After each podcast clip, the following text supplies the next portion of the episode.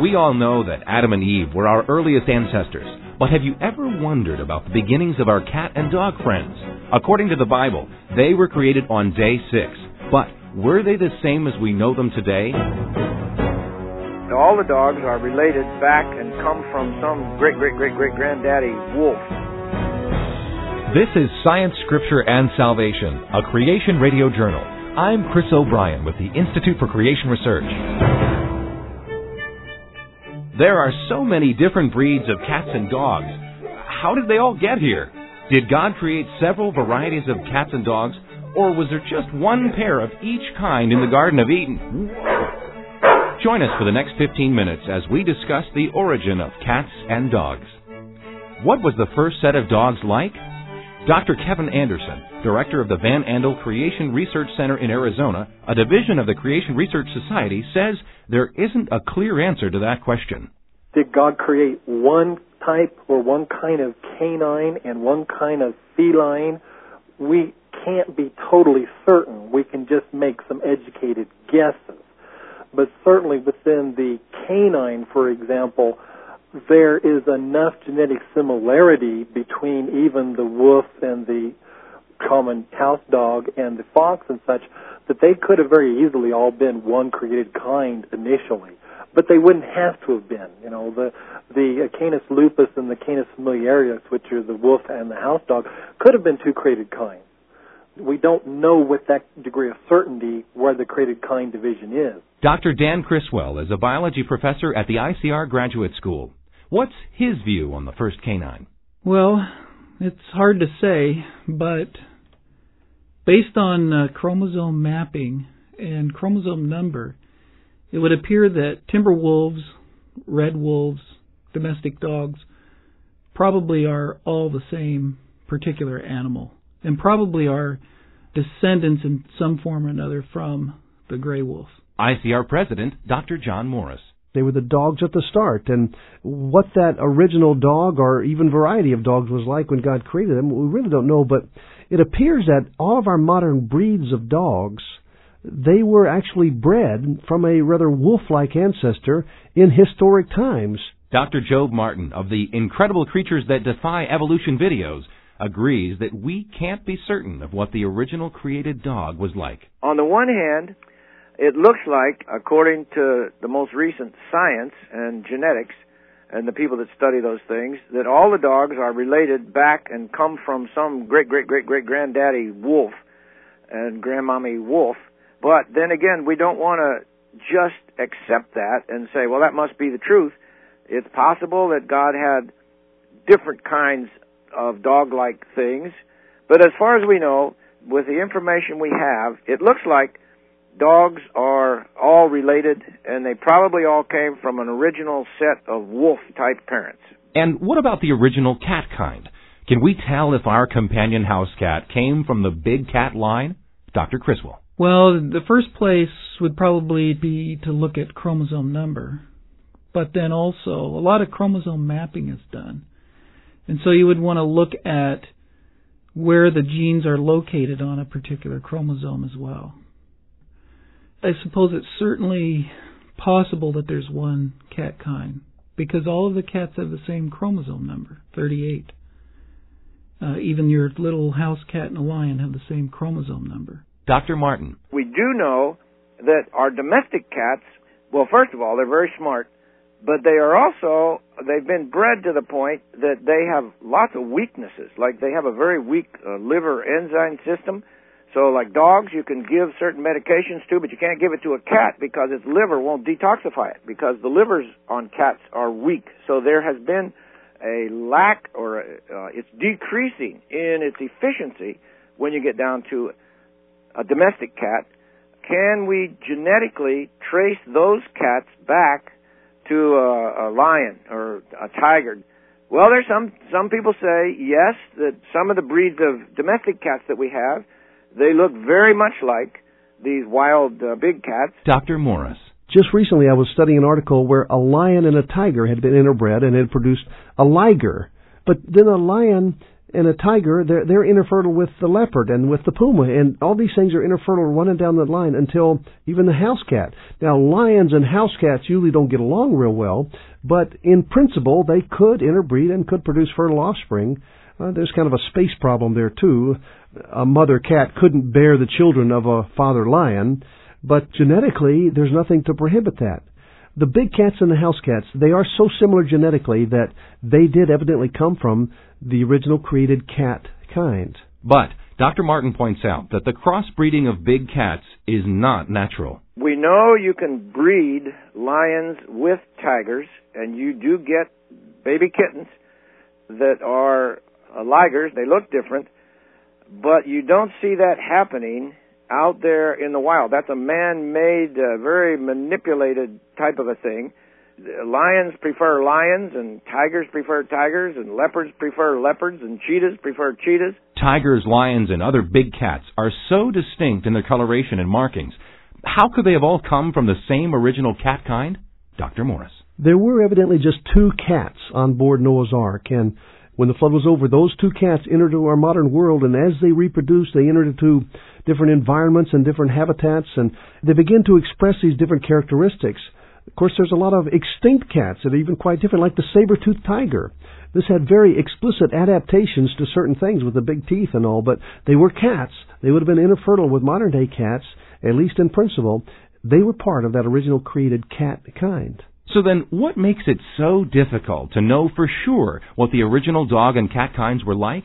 Dr. Anderson. Genetic studies help clarify, but I don't know if we'll be able to totally figure it out because you have to understand as time since creation has progressed and genetic changes are introduced and variation is introduced so you get dog breeds for example you get separation of various types of cats and such it becomes much harder to trace back what the original kind would have been. There are so many different breeds of cats and dogs. How did they all get here? Dr. Anderson. The genetic answer is that it's the same for both the cats and the dogs of how we get that, and that is the way that you obtain dog breeds or the way you obtain cat breeds is by a selection process is actually an elimination process. So the evolutionary argument of adding information to get changes is scientifically incorrect. Darwin is completely wrong in his understanding of how natural selection would work. Natural selection does not select for a new feature, it selects for a concentration of a feature already there. The dog breeds just represent all the various genetic potentials that were in that original created dog.